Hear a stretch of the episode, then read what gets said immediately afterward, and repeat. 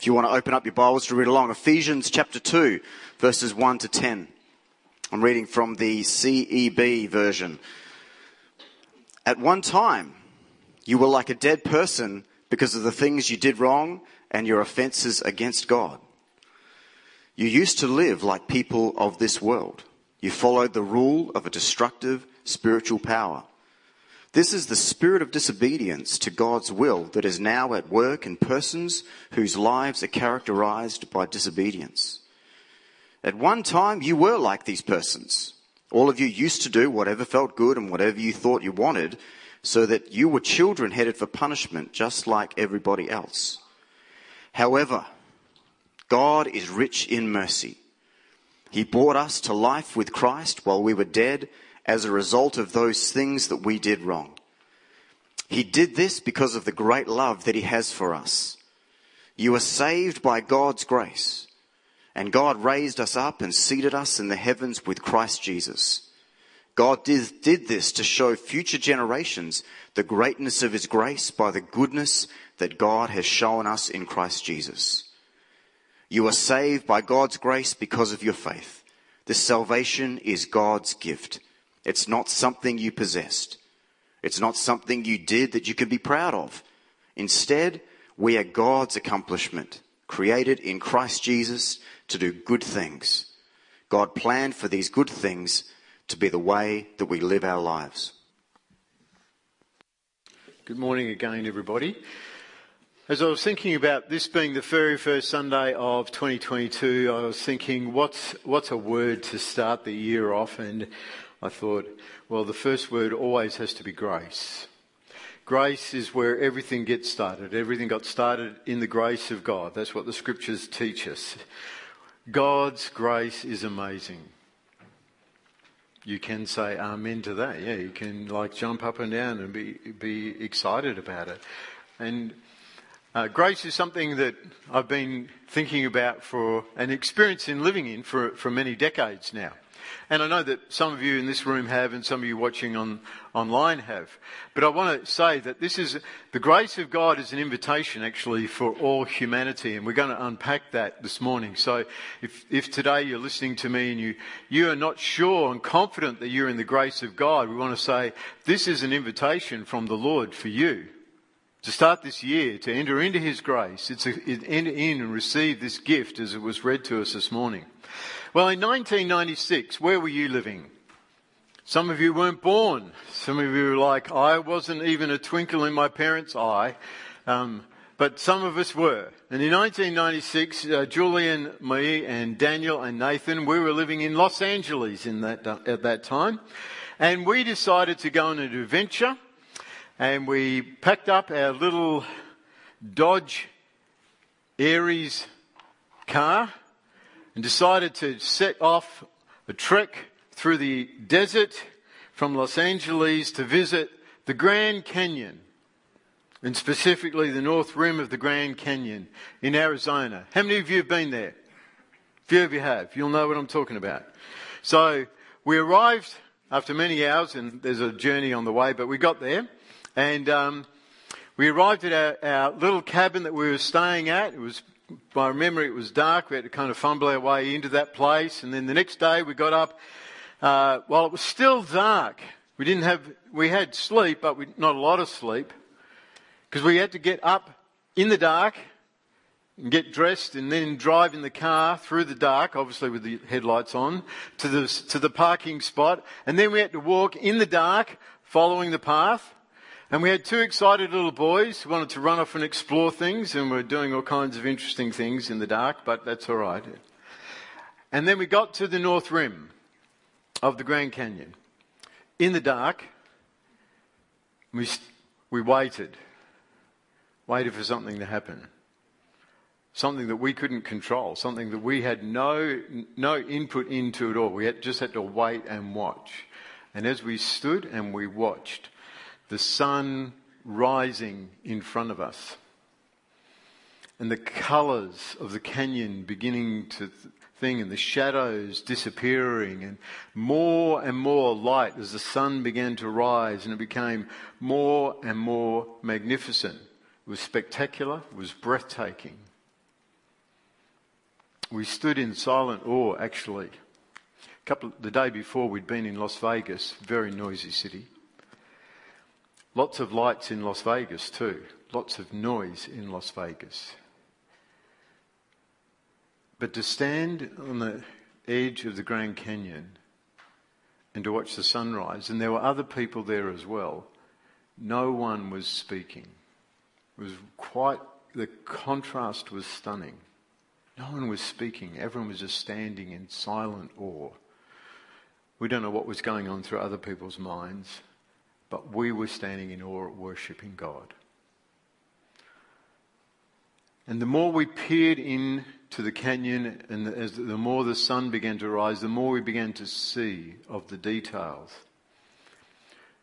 And, and I want to suggest to you that peering into the grace of God is a little bit like that. The more you peer into it, the more you see the colours and you more become fascinated with it. You could have just like, oh yeah, I've been there, done that. I got the t-shirt, got the cap, you know, we're, we're all good. I got, I got grace. But I'd say, no, you don't. If we're not standing in awe and wonder, we're not fully understanding it. So here we are at the beginning of 2022, and God's first word to us is grace. And I want to say, please use 2022 as an opportunity to discover more of God's grace, to stand in awe and worship Him. Well, we probably need to give you a bit of definition of grace. You just turn to your neighbour, tell them what grace is. What's grace? Give me, give me a definition. Turn. What's grace? What's your definition of grace? We've given it away. Yeah, you saw it on the screen. Yeah, so. So on the screen behind me, we've got the little little statement: God's riches at Christ's expense. Let's say that together. God's riches at Christ's expense. Okay. What do you notice about the word grace? How many letters in the word grace? Five. How many words in that little phrase? Right? How many notice that each of the letters correspond? So this is a good way to think of grace. If you want a simple, de- yeah, some of you are like, ah, yeah, yeah, yeah, yeah. See? G-R-A-C-E, God's riches at Christ's expense is a really good way to think about this.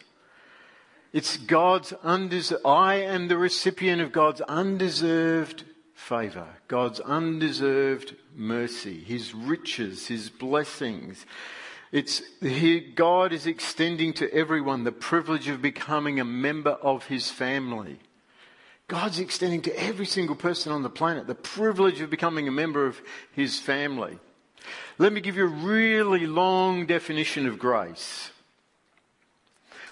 Grace gives me faith to trust that the re- death, resurrection, and ascension of Jesus Christ atones for all my rebellion, cancels the entire debt I owe God, and restores me to be a child of God with an eternal home and a glorious inheritance. Hope you got all that. You can watch it back later. So, grace is me receiving God's riches at Christ's expense. And uh, I want to suggest very quickly this morning that grace has four results. And we look at, when we look at Paul's letters and Peter's letters in the New Testament, it teaches that God's grace does four things. It saves, it transforms, it motivates, and it rewards us. God's grace saves, it transforms, it motivates and rewards.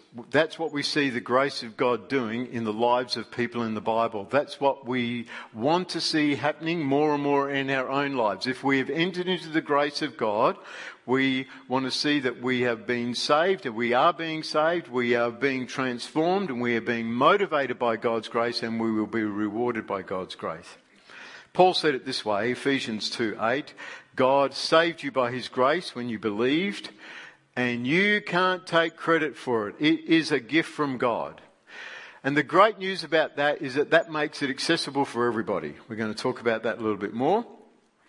Peter in his letter, 2 Peter 3 verse 18, he says to the people, he says, you must grow in the grace and the knowledge of our Lord and Saviour Jesus Christ. Grow in that grace. So grace is something we receive and it's something we grow in.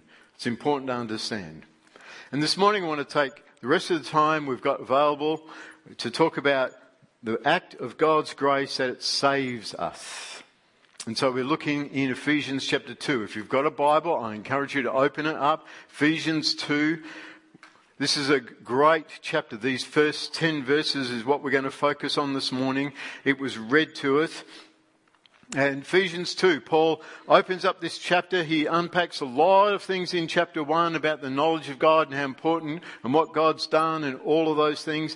And then he, he introduces chapter 2. And uh, when he wrote his letter, it didn't have chapters in it. We understand that. So we're using what's been handed down to us in this way. And he, he opens up with this human predicament. He describes it. These first few verses. And he says, this is the human predicament. Humans are actually like dead people because of their offences against God.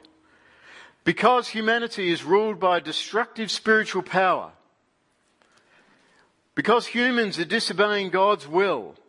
Because humans are doing whatever they feel, whatever feels God. Because humans are pursuing whatever we think we want. We are headed for punishment. We are headed for the just and the righteous judgment of God. That's the human predicament that Paul opens up Ephesians 2. He says, everyone is on the planet is like a dead person because we do not desire God. And this is a really, really important point to understand. From a biblical perspective, everybody, there are no good people. There aren't. There are no righteous people. There are no holy people outside of Christ. Everyone is ruled by destructive spiritual power. That's what Paul is saying. We've come under the prince of the power of this air. We call him Satan. We call him different names. But there's an invisible kingdom that he is ruling and he is wreaking havoc throughout humanity. And he's been doing it since Adam and Eve first sinned in the Garden of Eden. All humans are doing whatever we think or feel. If it feels good, we do it. If we want to do it, we do it. We're all subject to God's anger and his just judgment because we're all sinners. Some people recoil at that. How dare you call me a sinner? Well, I'm calling myself a sinner. Outside of Christ, that's what I am. That was my identity. I was, I was going my own way. And we look around the world and it's important that you don't be deceived, people. Because in the world, out, if a person is outside of Christ, they are in this predicament that Paul is talking about. So, there are, it's important to understand, there are highly re- educated sinners. And there are sinners without any education, but they're both sinners. There are glamorous sinners. There are respectable looking sinners. And there are dirty, rotten looking sinners as well. There are wealthy sinners and poor sinners. And sinners come in all different shapes and sizes and colours. It's all the same from God's perspective. There are white Australian sinners and Indigenous sinners. And sexuality makes no difference either. There are heterosexual sinners, homosexual sinners, transgender sinners. And there are religious sinners. People who are following all kinds of religious, spiritual paths, trying to conform, trying to do all sorts of things, trying to make themselves acceptable to God, or, or even there, and there are atheist sinners as well.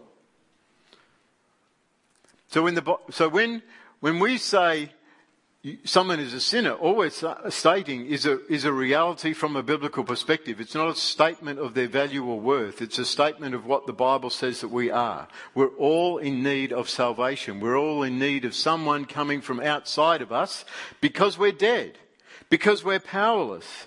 We need reviving. That's the, that's the picture that Paul is painting here, the predicament of humans. If, when people are dead, they cannot revive themselves. That's what Paul is saying. That's what we were like. We were powerless to save ourselves. So that's the opening, opening verses of chapter 2. This is the predicament of every single human being. And now Paul's going to transition. He's going to magnify God right now. So verses 4 through to 10, he begins to unpack the richness of God's mercy. He highlights that. He highlights God's rich in mercy. So against the human predicament, we now see God's mercy, God's love, God's grace, God's kindness. What God does, how God gives us life, how God has raised us from the dead when he raised Jesus from the dead. Now God has seated us in the heavenly realms because we are united with Christ. So there's great dignity and value that's come. And again, Paul is saying, this is a gift that you've received. You didn't earn this. You can't take any credit for this. None of us can. Because what God is doing, we are all examples of the incredible wealth of God's grace. We're all examples. We're trophies, if you like. Who's got a trophy cabinet at their home? Anyone ever win a trophy? Got them on display? I've heard of a bloke called Roger. He plays a bit of tennis. He's got a few. And I heard that he's got a trophy room about the same size as this hall. That could be an exaggeration. And you can walk through his trophy room if you ever got to his home, and he can point to all the trophies. I won this here, this there, you know, all that kind of thing, right? I want to suggest to you this morning that God has a trophy cabinet and all of those who are in Christ are in his trophy cabinet. This is hypothetically speaking, you see, because this is part of the image that Paul's using here. And he's, and God's got you. If you're in Christ, God's got you in his trophy cabinet. And he points. If he was showing someone through his trophy cabinet, he would go, here. And he would point to you and he would name you. Here's a trophy of my grace. This one I redeemed. And he would tell the story of how he redeemed you, what your life was like before he redeemed you, before he gave you life, before, and he would brag about you. It's a, it's a great picture. He did this. He saved us. This is a gift from God. None of us earned it this by our own efforts, which is, makes it exceptionally good news. We rest in this. So, I've come across a couple of uh, couple of great Japanese disciples of Jesus recently. One of them's uh, Makoto Fujimura. I hope I'm pronouncing his name correctly. And um, I was recently introduced to his work by a friend of mine. He's a Japanese artist who's also a disciple of Jesus. He lives in New York City. Um, he was uh, just his studio was actually not far from where the twin towers were destroyed in uh, 2001. And um, Makoto's introduced me to a particular Japanese art form, and I hope I pronounce this correctly. It's kintsugi. Now, it comes from two, uh, two Japanese words. The first word, kin, means gold. If you speak Japanese, nod your head and say, yes, Wayne, that's right. Um, if you don't, don't, don't say anything. Um, you know. And the second word is sugi, which means to mend. And it also means to link together, link the generations together. So we've got this gold mending and gold linking the generations together. And one of the things that Japanese artists have done through the centuries is mended broken tea bowls with gold and lacquer. And a bowl mended with gold is, gold is obviously more valuable than it was when it was originally made because it's just made of ceramic. Now it's made of ceramic and gold. I just think this is a great picture of God's grace, of what God has done. Our lives broken by sin, damaged, broken by our sin, by the sin of others, but God who is rich in mercy, God whose great love, his compassion and his kindness, God has carefully gathered all the broken fragments of our lives And like a kintsugi master, he has graciously and skillfully put the pieces together so that we can do the good things that he originally planned for us to do. So that our purpose, we can be useful again. Like a bowl that's been mended, we are now useful again in the master's hands. Isn't this a beautiful picture? But the Bible says we're actually restored with something more valuable than gold. Peter wrote it this way For you know that God paid a ransom to save you from the empty life you inherited from your ancestors. And it was not paid with mere gold or silver, which lose their value. It was the precious blood of Christ, the sinless, spotless Lamb of God.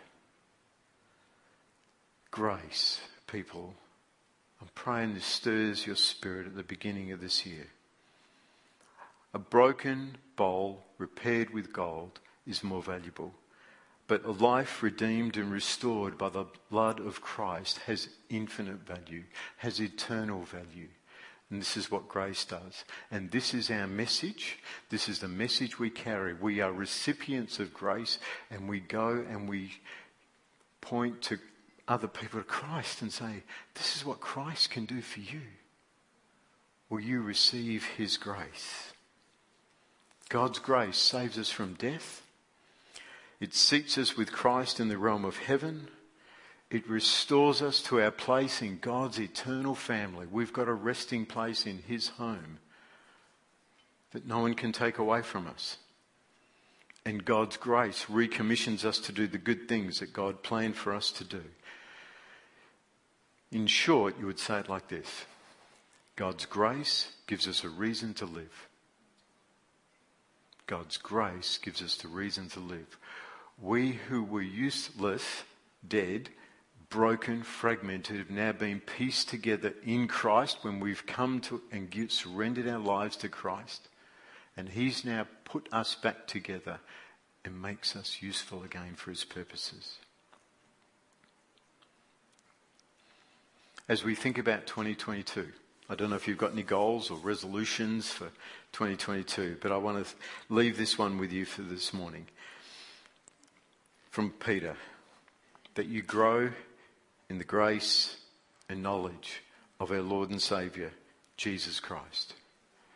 That you take time this year, like we took time when we stood on the rim of the Grand Canyon, watched the sunrise, and we took it all in. That you, you just take your time to stand and, and let the grace of God wash over you again and again. You stand in awe, gaze on the cross of Christ, contemplate what God has done. Take Ephesians 2, write it out, put it up in your home and display it. Talk about it, meditate on it, sing about it, write, read it, write it with your kids.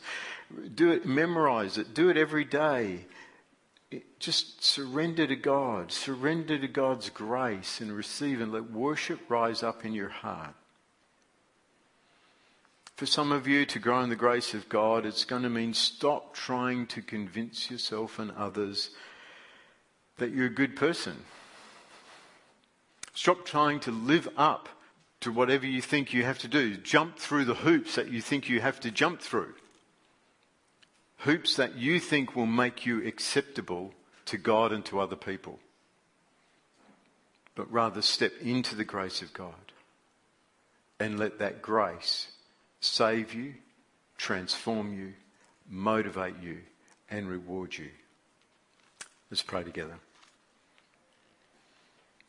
God, my prayer for us as a people, but my prayer is for all the people, all of your people across the earth that in this year of 2022 we will stand in awe and worship because of your grace.